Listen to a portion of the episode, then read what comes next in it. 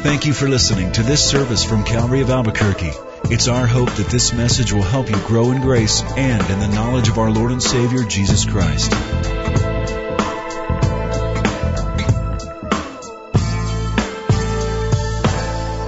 Would you turn in your Bibles this morning to John's Gospel, chapter 8? John 8. We're about to pray and get into a message from God's Word. We believe it to be God's Word. And because we believe it to be the Word of God, we, um, we really appreciate it when people take that serious enough to um, maintain their seat during the teaching and preaching of God's Word. So if you feel like you're just checking this out and you're going to decide if you want to stay, we appreciate you checking it out like in the foyer or in the very back row so that if you were to get up during the service, you wouldn't draw attention to yourself. I know you don't want that. So while we bow and pray, you could make those adjustments if necessary. Let's go before the Lord. Father, we do thank you for your people so hungry to know your truth that they have dressed up and gotten in their vehicles and come to a place where your people gather to worship to worship you in song, to worship you in financial giving, but then also to worship you by listening to what you would be saying to them. We do pray you would speak into our lives, into every one of our lives. And remind us of truth that perhaps we have forgotten or we need to be reminded of. In Jesus' name, amen. Question. How many evolutionists does it take to change a light bulb? Answer, just one, but it will take millions of years. The question, how many psychiatrists does it take to change a light bulb? Answer, only one, but the bulb has really got to want to change. Question, how many real men does it take to change a light bulb? Answer, none. Real men aren't afraid of the dark. Question, how many real women does it take to change a light bulb? Answer, none. A real woman will have plenty of real men around to do it. Question, how many jugglers does it take to change a light bulb? Answer, one, but it takes at least three bulbs. Question, how many football players does it take to change a light bulb? Answer, the entire team, and they all get a semester's credit for it. how many board meetings does it take to get a light bulb changed? Answer. This topic was resumed from last week's discussion, but it's incomplete pending resolution of some action items. It will continue next week. Answer. How many Floridians does it take to change a light bulb? Answer. We don't know for sure. They're still counting. Come on, it's only been 10 years since that election. You should realize what that's about we come in John chapter 8 to the second significant I am statement made by Jesus in the Gospel of John. There are seven. The first one is I am the bread of life. That was chapter 6. This is the second one. I am the light of the world. We in New Mexico understand that perhaps better than some because we have 310 days of abundant sunshine. We have a lot of light. And that's a good thing because our chilies really need that sunshine. We want to protect them babies, right? But over in the Pacific Northwest, there is a phenomenon called light deprivation. It's an area where there's a lot of clouds and not so much sunshine. I've been in areas of the world where they monitor the sunshine by number of hours per year. That'd be pretty dreary to live that way. But with light deprivation, a person gets moody. There are mood swings and even depression. There's even a scientific name for that. It's called seasonal affective disorder, or the initials SAD, commonly called simply SAD, the SAD syndrome. And people that have that will bring light panels into their home during times of no sunlight, and that kind of light from the lamp equals, they try to match the Kelvin temperature of sunlight so that a person can make up for it. And what, what they have discovered in all of this is that we physically and emotionally need light. Our bodies, our minds require light. That is why when they wanted to torture prisoners years ago, they put them in dark dungeons. Man cannot thrive or even survive without light. I'm using that, of course, to segue to a spiritual truth. People can't thrive or survive spiritually without sunlight. S-O-N light. The light of God's Son, Jesus Christ. But sunshine can be intimidating. Light can be intimidating. Light can be assaulting when you wake up in the morning and you first turn on that bathroom light or you open the curtain or somebody does it for you when you're not expecting you go, oh, turn that off. Your eyes are saying we prefer darkness rather than light because you've grown accustomed to that. The people in John chapter 8 are blinded by the light. That's the name of this message, blinded by the light. Those in the crowd, some of them, many of the Pharisees and scribes, Jesus Christ, the light of the world, comes on the scene, shows up their darkness. They want the light turned off. Well, you'll recognize the title if you're old enough. In 1973, Bruce Springsteen wrote the song Blinded by the Light. It was made famous in 1977 by Manfred Mann.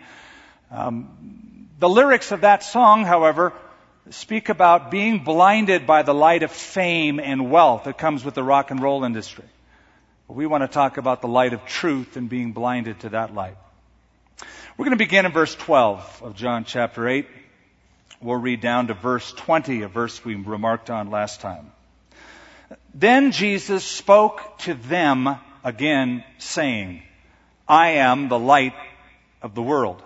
He who follows me shall not walk in darkness, but have the light of life.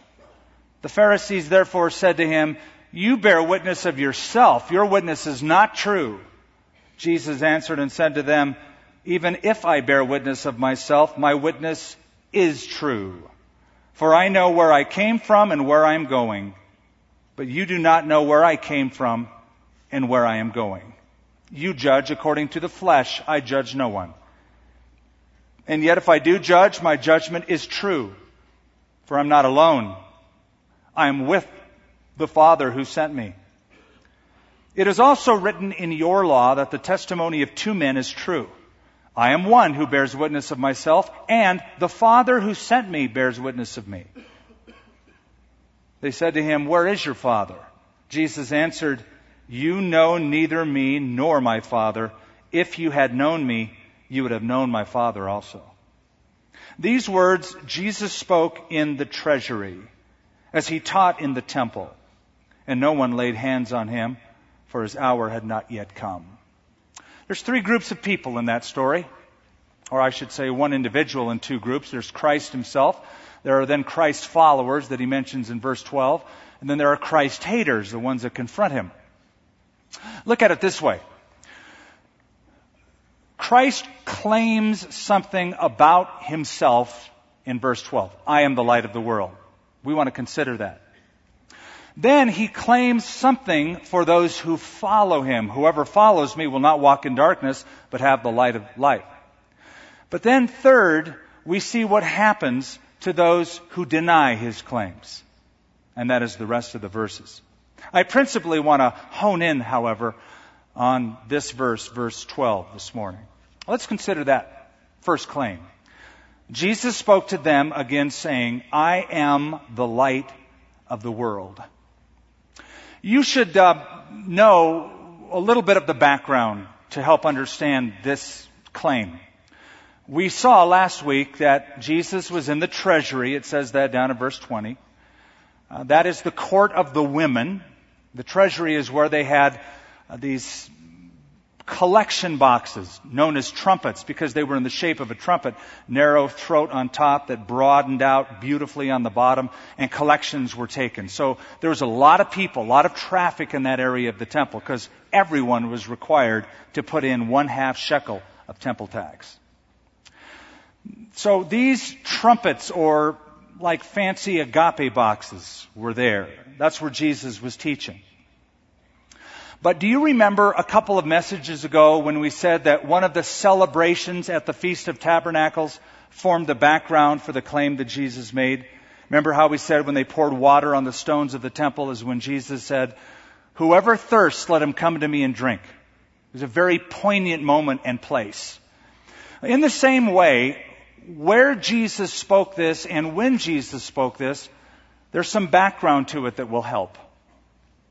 The feast that just ended was the feast of what? Tabernacles. It lasted one week. That was done. The very next day, Jesus comes into the temple, goes to the court, starts teaching. That's where he is now. They bring a woman caught in adultery. That's the setting. When that Feast of Tabernacles began, the very first night, there was a ceremony called the illumination of the temple. The illumination of the temple. They put four huge candelabra in the court of the women where Jesus was. Now, if you can look over to this piano here, this is a candelabra. It's a very small one. It's a menorah, a symbol of the state of Israel and what was in the tabernacle. But the ones that were placed in the court of the women during the Feast of Tabernacles were as tall as the very walls of the temple itself. Huge. And you see these little cups? The ones on those four candelabra? 65 gallons of oil apiece. So imagine how immense 65 gallon vats atop the candelabra. There were four of them, huge wicks that came out of them. So when those puppies were lit, everything was lit up. And according to the Mishnah, on that first night, which was the great celebration, the illumination of the temple, all of Jerusalem was reflected with the glory that they could see in the temple. It lit up everything.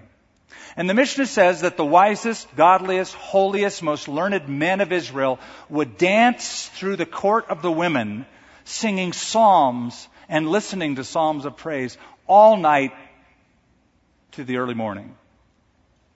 That is the place that Jesus says, I am the light of the world. It's one week after that illumination ceremony. Question. What do you think with that illumination of the temple they were celebrating? What happened in the wilderness? What did they see in the wilderness? What did they follow in the wilderness that made them celebrate that with fire now? A pillar of fire, right? The Bible says there was a cloud by day and a pillar of fire by night. So wherever they went, they, it was lit up. So here is Jesus in effect saying, you had one great celebration where this whole city was lit up for one night. One night. If you follow me, however, you won't just have light for one exciting evening. I will light up your life. I am the light of the world.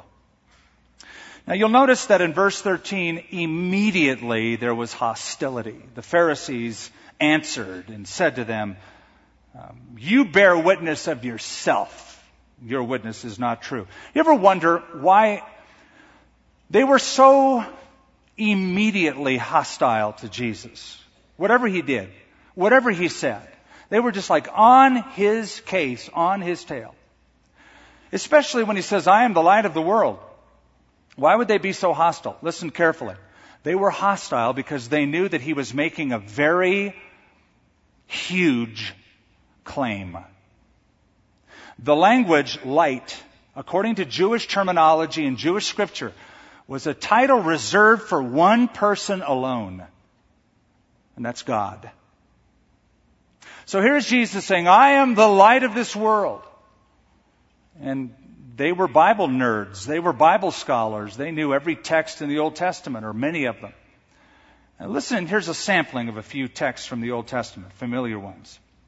The Lord, Psalm 27 verse 1. The Lord is my light and my salvation.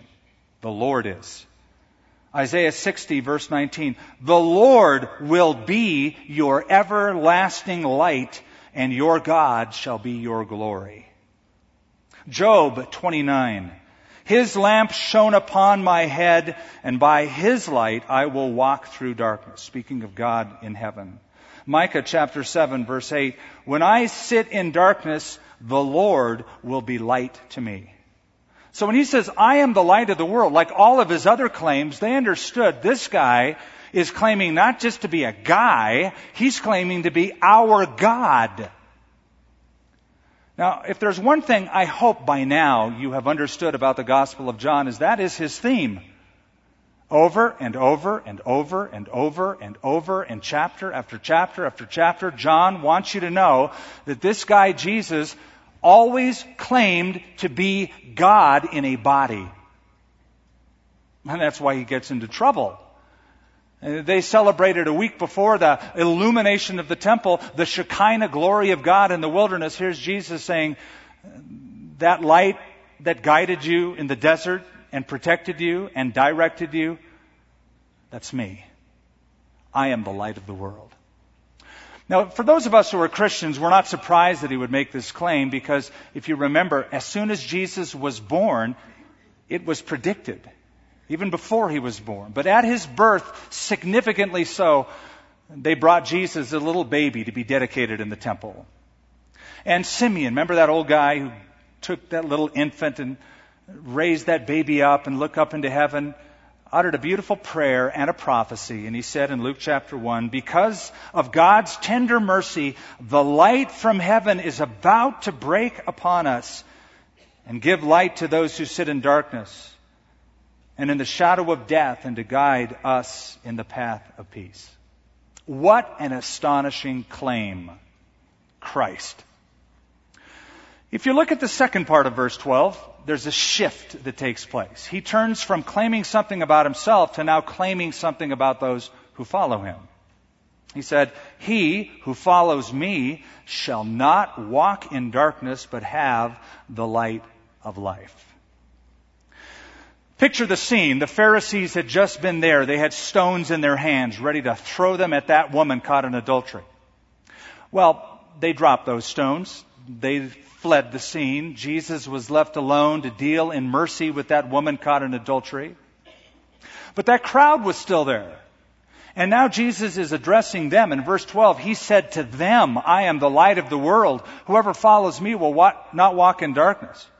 That crowd had just seen a group of men with rocks in their hands with darkened hearts ready to kill that woman. It's as if Jesus is saying, you don't have to live that way. You don't have to live with that kind of darkness. If you follow me, if you follow me, you will walk in light. You will have the light of life. And because most of us here this morning are followers of Christ, I want to spend really the bulk of this message applying that second part of verse 12. That phrase, that second part of verse 12, says something to us about our internal condition. Whoever follows me will not walk in darkness, but have the light of life. In a word, confidence. If you follow Jesus Christ, you should have confidence in your life where you're walking. Think back to the wilderness. As long as that cloud of protection by day and that fire was with them by night, they didn't have to worry about where they were going. They would just follow, right? And at night, no matter how dark it was out in the desert, that pillar of fire lit up everything. They didn't have to have any kind of fear. They didn't have to stumble around. They were never confused. And following Jesus Christ is like following that pillar. The way is lit up. Your life makes sense. You have the light of life. You have the spark of life. You have the joy of life. The lift in your step. I was, um, watching the other night on television a little segment on healthcare and health trends in America. And uh, one of the moderators made the point that Europeans have a longer lifespan than Americans, and they were trying to show that the healthcare here needs to be like their healthcare, etc. And they're talking about life expectancy. And so, as I'm listening to this, I'm thinking, yeah, but it's one thing to live longer; it's quite another thing to live better. You see, medical science can add years to your life. But only Jesus Christ can add life to your years. You'll have the light of life. Just like a flower won't blossom without sunlight, your life will never be what it ought to be without the light of Christ. In fact, people without Christ, are very disoriented and very confused and very apt to follow so many other things, anything almost, to navigate this life. And at the end often become very, very, very pessimistic. I have read so many quotes and I have heard those quotes by some famous people who've reached their goals, become famous, had lots of money, and at the end go, I'm empty. One of the um, most depressing quotes I ever read, I brought with me this morning. Aren't I a nice guy?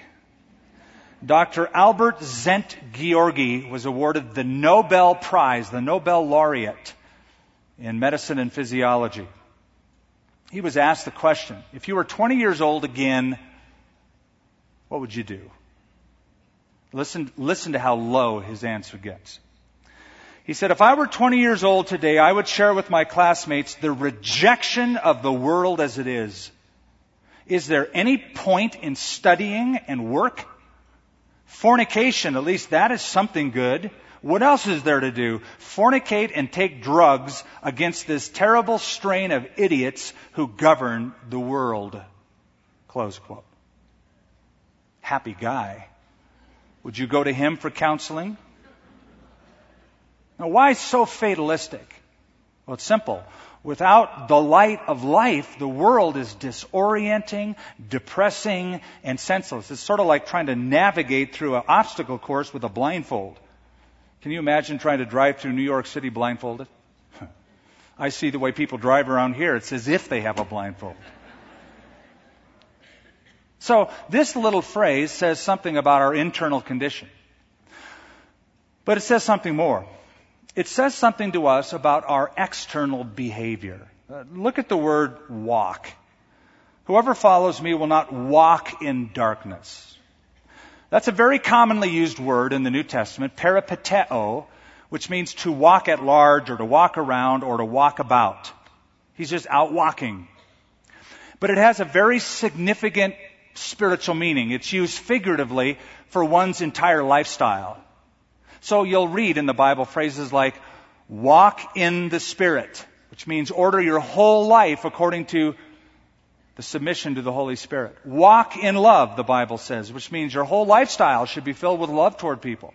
Don't walk after the flesh, but walk after the Spirit. Don't walk in darkness, but walk in light. The idea is the external behavior changes when you come to Christ. You're not self-centered anymore. It's not all about you. You don't worship yourself. But that's replaced by that pure, bright, God obeying, God honoring lifestyle. Number three, it says something about our spiritual influence. Zero in on that little phrase, have the light of life. Just think about that for a moment. Whoever follows me won't walk around in darkness, but will have the light of life. If it helps, picture holding something, grabbing a hold of something. You have it. You have something. You see, it's not just that light comes to you to help you navigate your way through life. It's as if you now have your own little shaft of light. You're like a little shaft of light. Better analogy, you reflect the greater light, like the moon to the sun. You're not the source of light, but like the moon that gives light at night, it's simply reflecting the glory of the sun. That's what we are to do. There was a little boy who lived in a rundown apartment, a tenement building in New York City. Uh, very rundown. He was out playing one day, and in the middle of the day, he stood in the courtyard of the tenement building, and he had a little broken piece of mirror. And he was holding it up just to get the sun just so in the mirror and reflecting the sunlight to a window almost at the top level. Well, the neighbors thought he was some little pest, little mischievous kid trying to blind people. And so one of the neighbors said, Hey, what are you doing down there with that mirror? And the little boy said, Listen, up on that floor, almost to the top, that window, my brother's in that room. He's disabled.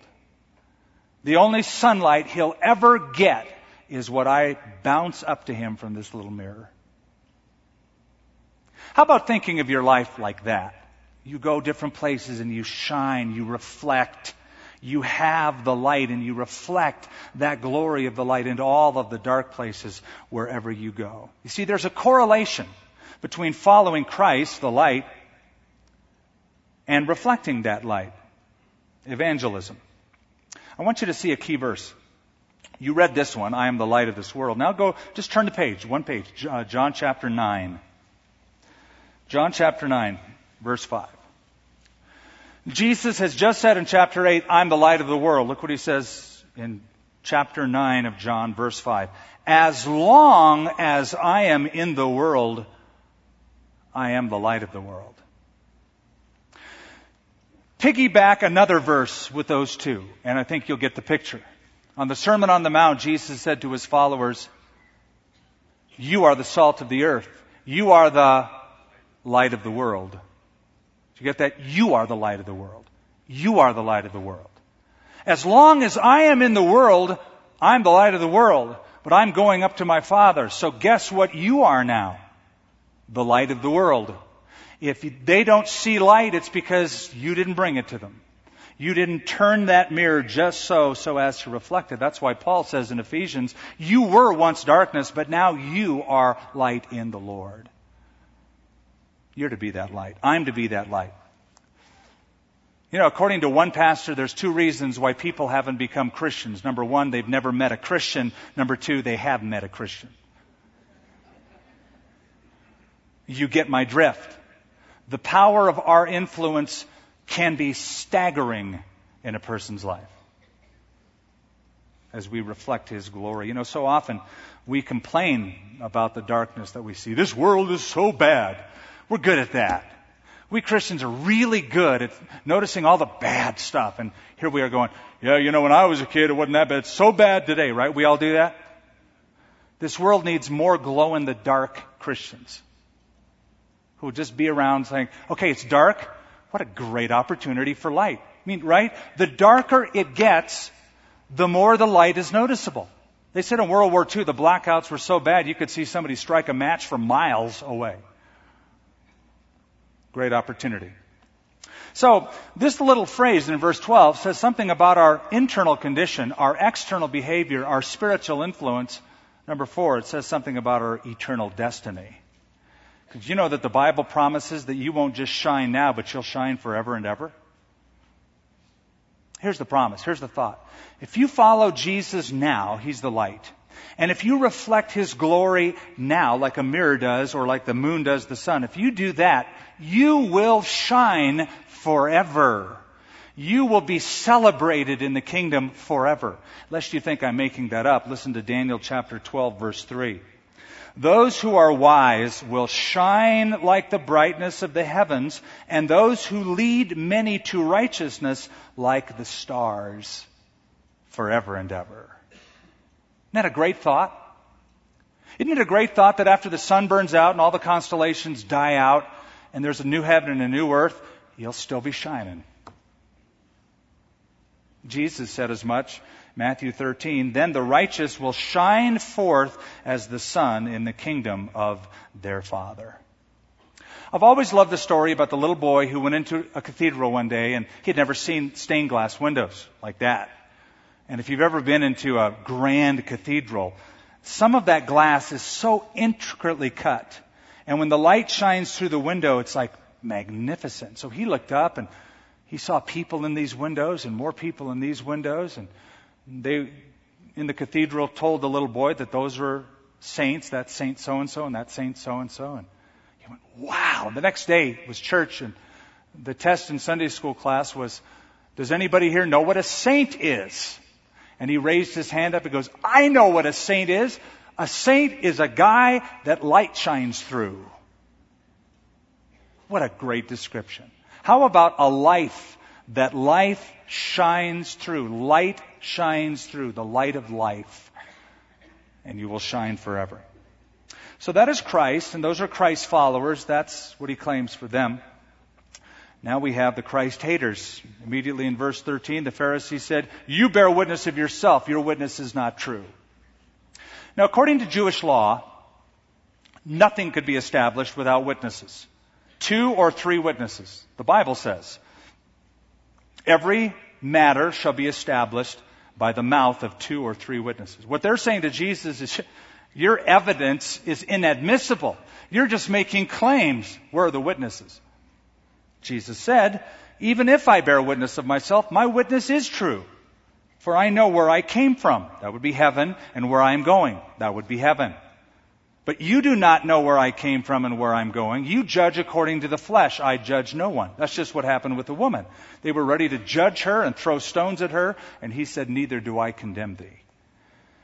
And yet, if I do judge, and he will, my judgment is true, for I am not alone, but I am with the Father who sent me. It is also written in your law that the testimony of two men is true.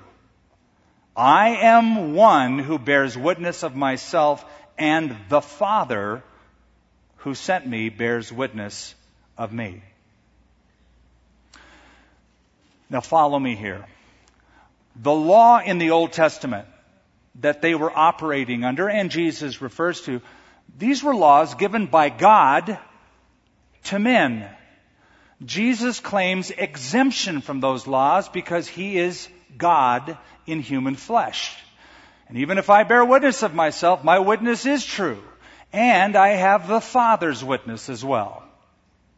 It supersedes any kind of human witness. Now, they say something in verse 19 I want you to notice. They said to him, Where is your Father? Now, this could simply mean they were very sweet and ignorant and just sort of said, Well, we'd like to meet your dad. Where is he? I don't think so. I think they said that with sort of that little look in their eye and that little smirk on their face that said, Yeah, you know, we've heard that you were virgin born. In other words, they doubted the legitimacy of his birth. Ever since he was born, the rumor went around, and it surfaces in the New Testament, that he was an illegitimate child in that marriage. This is a slur, I believe, to the legitimacy of his birth. Well, obviously they hated Jesus. No matter what he did, no matter what he said, no matter how many miracles he performed, no matter how many lives were changed, they hated him. And there's a principle here. When Jesus is loved and Jesus is received and Jesus is followed, he becomes light to you. When Jesus is hated and rejected and spurned, Jesus becomes darkness to you. Think back to that analogy we've been working off of this morning, that of the pillar of fire in the wilderness that they celebrated in the temple. There they were, the children of Israel would look up and that pillar of fire would guide them at night and would light up the wilderness. It says though, in Exodus chapter 14, when the Egyptians were coming against the children of Israel, and that pillar of fire formed a buffer between the Israelites and the Egyptians. Listen to what it says in the text. Throughout that night, the cloud brought darkness to one side and it brought light to the other side. Same cloud. On one side it was well lit, they could see everything. On the other side it was dark. Jesus Christ, when loved and received, becomes light. When rejected and hated, becomes darkness. R. Kent Hughes wrote a fine book on the Gospel of John, and he amplifies this application when he says this Hugh Hefner was raised in a minister's home. Joseph Stalin studied for the priesthood. Mao Zedong was raised under missionary teaching. See, the very light of Jesus Christ itself becomes darkness to those who hate Christ. A word of caution. You're going to go out, I hope. We're going to go out. You already do. You're going to go out and shine the light of Christ. You're going to say, I'm getting my mirror out. I'm getting my mirror ready, man. I'm ready to take the light of Jesus Christ and light up the world. Great. Just know that not everybody likes that. Just like when somebody turns the light on to you and your eyes have grown accustomed to the dark and you go, ugh, turn that off. Jesus, if you remember back in chapter 3, said everyone practicing evil hates the light and does not come to the light lest his deeds should be exposed. And this is why people hate the light. They hate the light of the truth, hate the light of the gospel. You preach the gospel to people, they, if, unless they're willing to receive Christ, will hate it. Because the light reveals what the darkness conceals. And that is flaws. You turn on the light, if you're looked in a mirror with a really, really bright, good light, you go, something's wrong with the light here. It needs to be darker, softer. You're saying that because that light, the most unflattering light, is direct light. That's why when you get a picture with a flash directly at you, you go, ooh, it's truthful. People don't like it. So that's the word of caution when you bring the mirror out. Be, be wise as serpents, harmless as doves. It could be that your own personal life is in the shadows. You haven't been walking with Christ. Every step to you is just uncertain and confusing. And Jesus is saying to you, hey, step into the light. Follow me you won't walk in darkness. You'll have the light of life. So I'm encouraging you to do the same thing you do at night when you come home and it's dark in your house. You walk in the door and you do what? Flip on the light. Turn on. Jesus is saying, come on, follow me. Turn on the light. That's the invitation this morning. If you haven't done that, that you would make a conscious decision to follow Christ. Let's pray. Father in heaven, we thank you for the very clear words of Jesus. So unmistakable that those who heard him knew exactly what he was claiming to be and assaulted those claims that he made.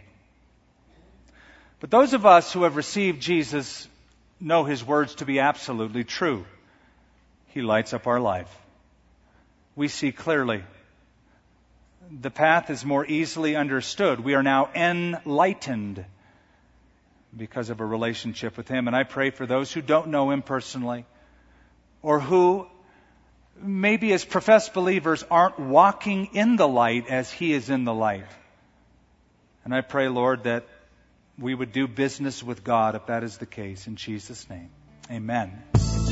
Thank you for listening to this service from Calvary of Albuquerque. If you would like more information about what you've heard in this message or about Calvary of Albuquerque, please visit our website at www.calvaryabq.org. If you have made a decision to follow Christ or would like someone to pray for you, please leave a message with our prayer watch line at 505 344 3658. Thank you and God bless.